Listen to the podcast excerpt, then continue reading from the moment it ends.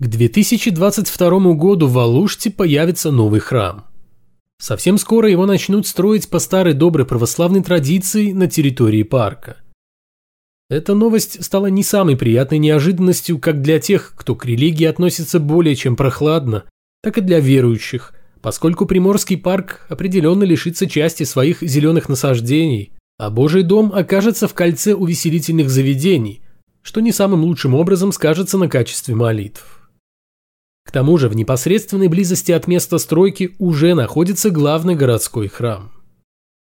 Однако, как выяснилось, еще в 2017 году были проведены публичные слушания, на которых городская общественность единогласно поддержала идею вырубки парка и возведения православного храма, а администрация согласовала проект нового культового сооружения. Вот только сама общественность, похоже, узнала об этом лишь спустя 4 года – Чудеса? Конечно, а как же иначе? Это 334 выпуск атеистического дайджеста. Подкаста о том, что вера – дело личное, не государственное, а атеизм, как ни крути, норма жизни.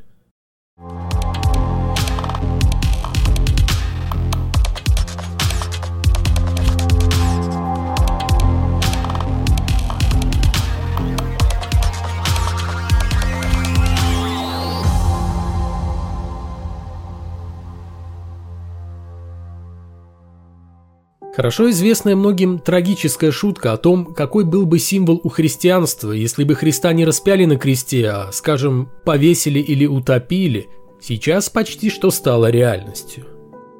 В 2019 году в Молдове в холле здания МВД по инициативе тогдашнего министра внутренних дел и в присутствии местного митрополита было установлено распятие.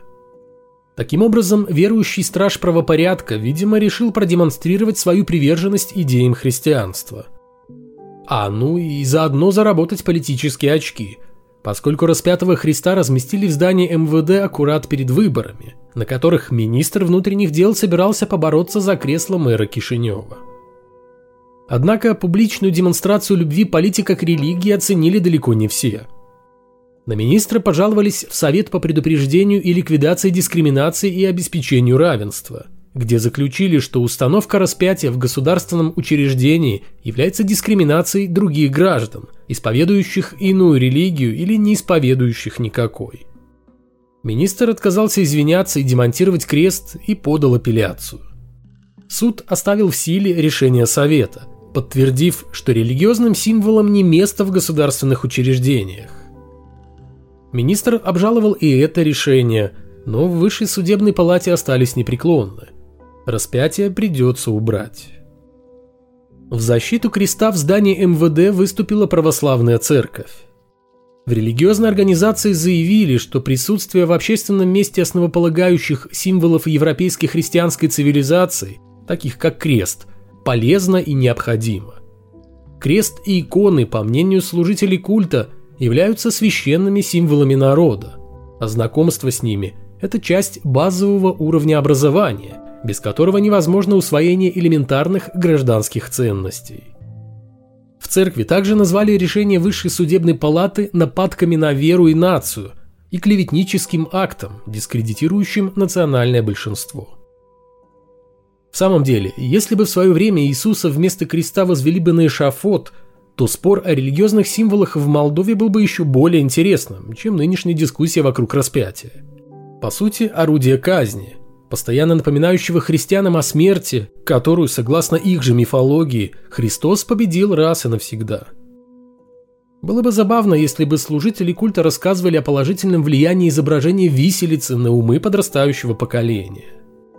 Хотя это забавно и сейчас – когда церковь с придыханием говорит о распятии как о полезном и необходимом символе, помогающем усваивать элементарные гражданские ценности. Ширится и растет дружная компания православных служителей культа, которые очень любят детей и в особенности мальчиков.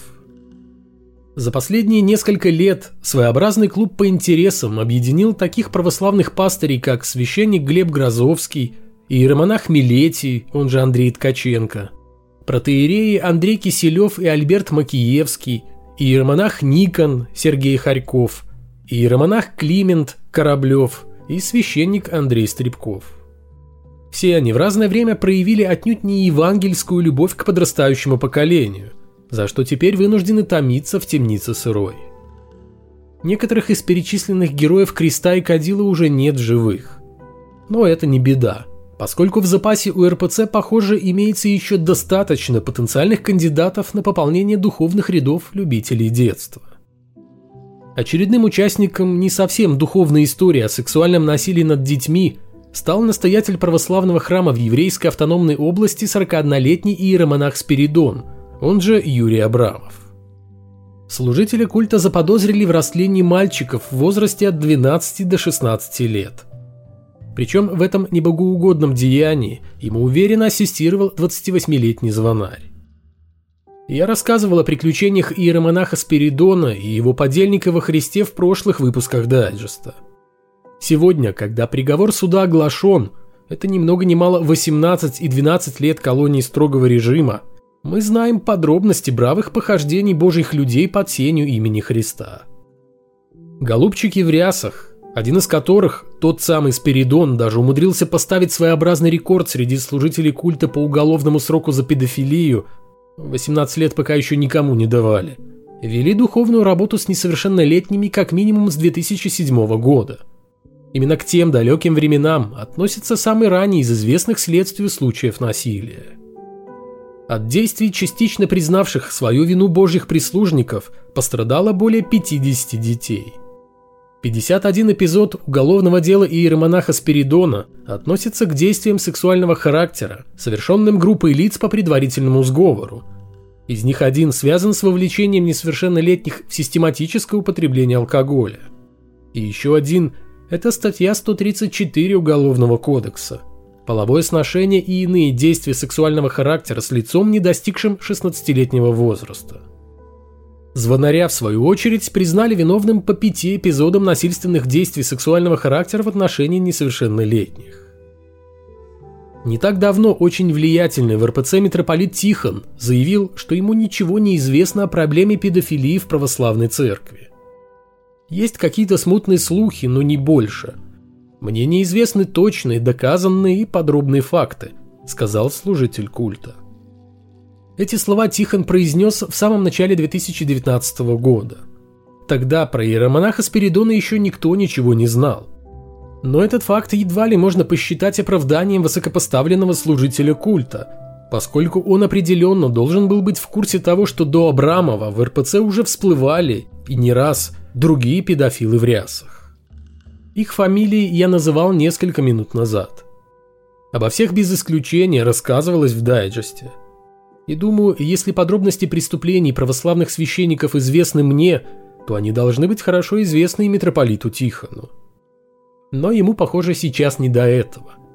Служитель культа всецело поглощен бредовыми идеями относительно того, было ли убийство гражданина Николая Романова и его семьи ритуальным или нет. А так, вот вам, товарищ митрополит, точные, доказанные и подробные факты прямиком из российского суда – Педофилия в прямом смысле разоряет католическую церковь, масштабы растления детей в которой достигли поистине заоблачных высот. В ноябре стало известно о том, что католической церкви Франции для того, чтобы расплатиться жертвами педофилов в сутанах, не остается ничего другого, как пустить с молотка церковную недвижимость. В первую очередь будет распродано движимое и недвижимое имущество конференции епископов – Вырученные от продажи деньги пойдут в так называемый компенсационный фонд для помощи жертв священников-педофилов. Глава конференции епископов заявил, что ранее этот фонд пополнялся за счет взносов самих епископов. Но теперь очевидно, что нужно собрать более существенные суммы.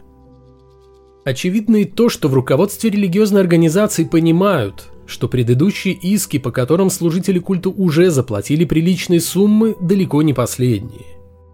Что, в общем-то, неудивительно, учитывая тот факт, что в этом году во Франции был обнародован отчет о работе независимой комиссии по расследованию случаев сексуального насилия в католической церкви. Согласно докладу, с 1950 года от действий не менее трех тысяч священников пострадало более 10 тысяч детей. Так что, боюсь, для выплат компенсаций всем жертвам носителей Слова Божьего денег не хватит даже если распродать все имущество Ватикана. Было весело и забавно для некоторых. В первые месяцы коронавирусной пандемии, когда все предупреждения врачей разбивались аргументом о том, что у нас в городе, дескать, никто этим самым вирусом не болеет, а значит, все это враки, ерунда, неправда, ученые идиоты, коронавируса не существует или он не страшнее гриппа. Отрицание быстро перешло в браваду, ибо многие вспомнили о том, что им когда-то рассказывали о каком-то боге, который оберегает русских, а потому застроенная православными храмами Россия отобьется от коронавируса на раз-два. Потом люди стали болеть все чаще и больше. Начали болеть и умирать верующие. За ними следом на тот свет стали отправляться монахи, священники, митрополиты и даже патриархи. Стало уже совсем не до смеха. Тем более, что некоторых из тех, кому было смешно в самом начале пандемии, уже не было в живых. РПЦ храмы закрывать отказалась, но при этом патриарх Кирилл, с трудом выдавливая из себя слова, в одной из проповедей заявил, что тем, кто находится в группе риска, лучше бы повременить с походами в церковь. Да и спастись, то есть обрести Царство Божье, можно и не посещая храмы. Верующие тогда слегка шалели, но сделали вид, что ничего страшного они не услышали. И продолжили, некоторые даже с удвоенной энергией и энтузиазмом, наведывать заведения духовной разгрузки, не особо заботясь даже соблюдением социальной дистанции, не говоря уже о том, чтобы носить маски, которые тут же были объявлены едва ли не бесовским изобретением. Когда в конце 2020 года число умерших от коронавируса священников РПЦ перевалило за сотню – даже в церкви, похоже, перестали тратить время на подсчет нелепых смертей, которых можно было бы избежать, если бы подопечные Владимира Михайловича пеклись бы в первую очередь о жизнях и здоровье людей, а не о своем бизнесе на Христе.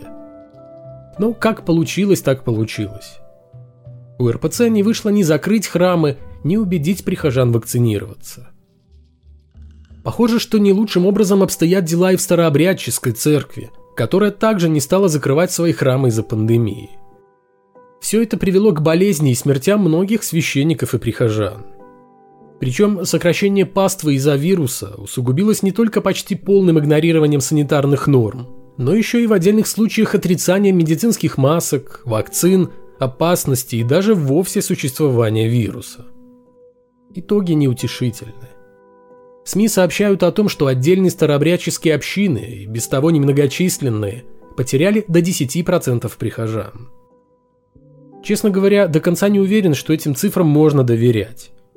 Однако, если они верны, то придется констатировать, что у старообрядцев имеются серьезные проблемы как с численностью паствы, так и с тем, что существенная часть этой паствы придерживается дремучих суеверий и лженаучных гипотез.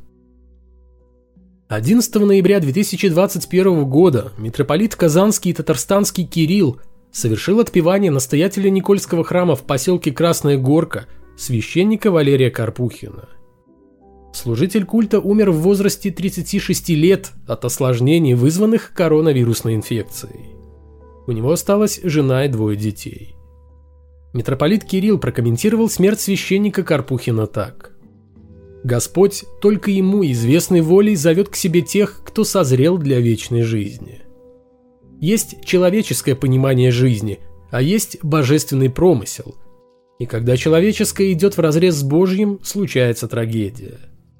Мы должны принимать жизнь такой, какая она есть, в том числе порой горькой, многотрудной и скорбной.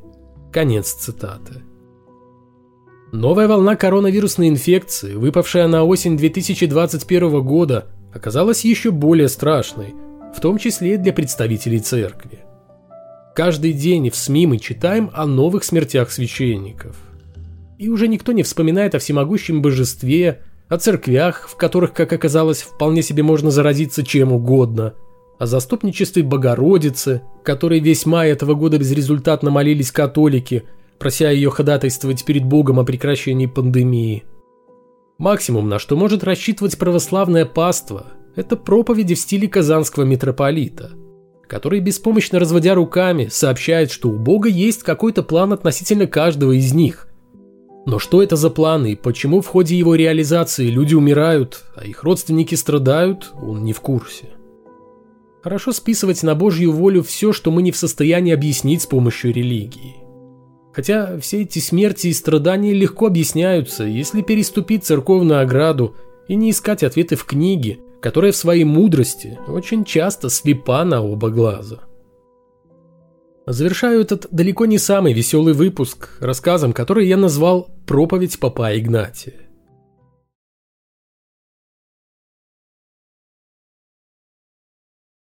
На воскресной службе в храме Папа Игнатия яблоку негде было упасть. Чем ближе было Рождество, тем чаще паства вспоминала о Боге. И тем чаще приходила в церковь. Игнатий, конечно же, был рад такому развитию событий, но не испытывал особого восторга от того, что в это тяжелое после вчерашнего банкета утро ему нужно было произнести перед прихожанами какую-нибудь особо духовную и поучительную проповедь. Но такова была воля епархиального начальства.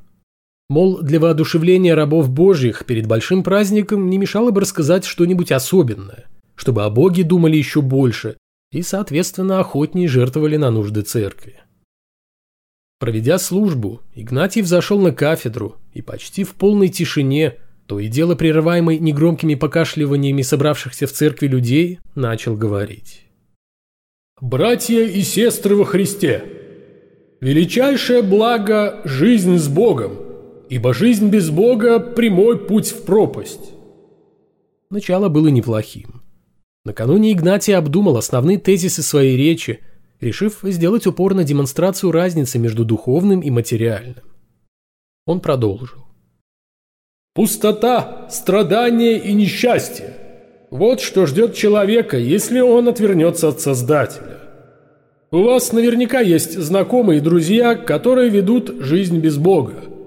Они уверены, что все в этом мире можно объяснить естественными причинами, а в их сердце почти не осталось места для религии.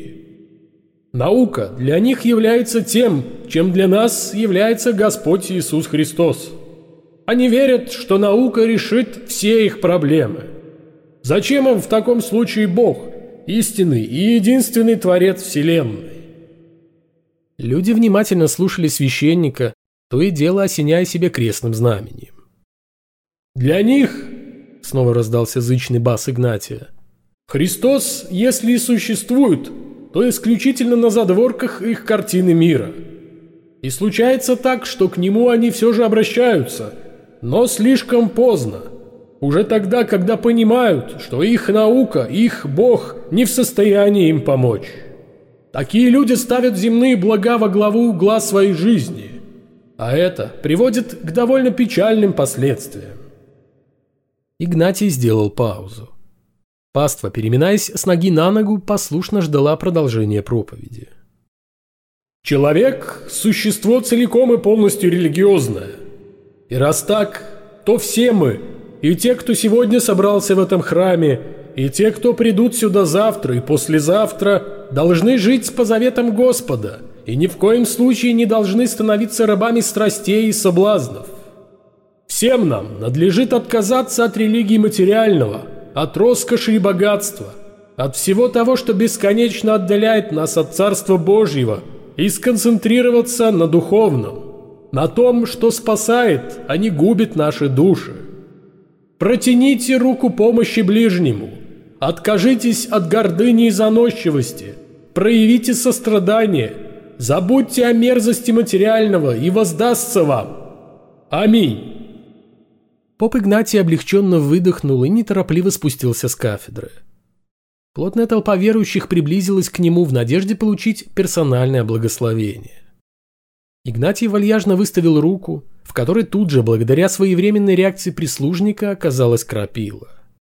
Священник обмакнул кисть в чашу со святой водой и стал хаотично размахивать ею в разные стороны. Верующие охотно подставляли свои лица под разлетающиеся брызги. Наконец, вернув крапила диакону, поп Игнатий двинулся к пастве, которая принялась уважительно расступаться перед ним. По-прежнему не произнося ни слова, он протянул вперед руку с зажатым в ней позолоченным крестом, и по всему пути следования Игнатия к выходу из храма верующие с энтузиазмом прикладывались к тыльной стороне его ладони. Какая-то прихожанка опустилась на колени и, подняв руки к небу, стала вслух читать молитвы. Проходя мимо женщины, поп Игнатий остановился и положил свою руку ей на голову. Подождав несколько секунд, он убрал руку, после чего женщина со вздохом облегчения откинулась на спину. Паства охнула, а Игнатий вальяжно проследовал к выходу, сопровождаемый восторженными взглядами верующих. Многие были убеждены, что стали свидетелями, если не чудесного исцеления в исполнении батюшки, то уж точно сеанса экзорцизма. Выйдя из храма, Игнатий проигнорировал целую армию толпившихся на паперти просящих и, небрежно перекрестившись, так что крестное знамение можно было легко спутать с конвульсиями, спустился вниз по ступенькам. Сев в припаркованный у церкви внедорожник, священник посмотрел на циферблат дорогих часов и сказал. «Задержался с проповедью. Начальство будет ворчать». Водитель кивнул, и автомобиль резко тронулся с места, обдав грязью стоявших возле храма нищих.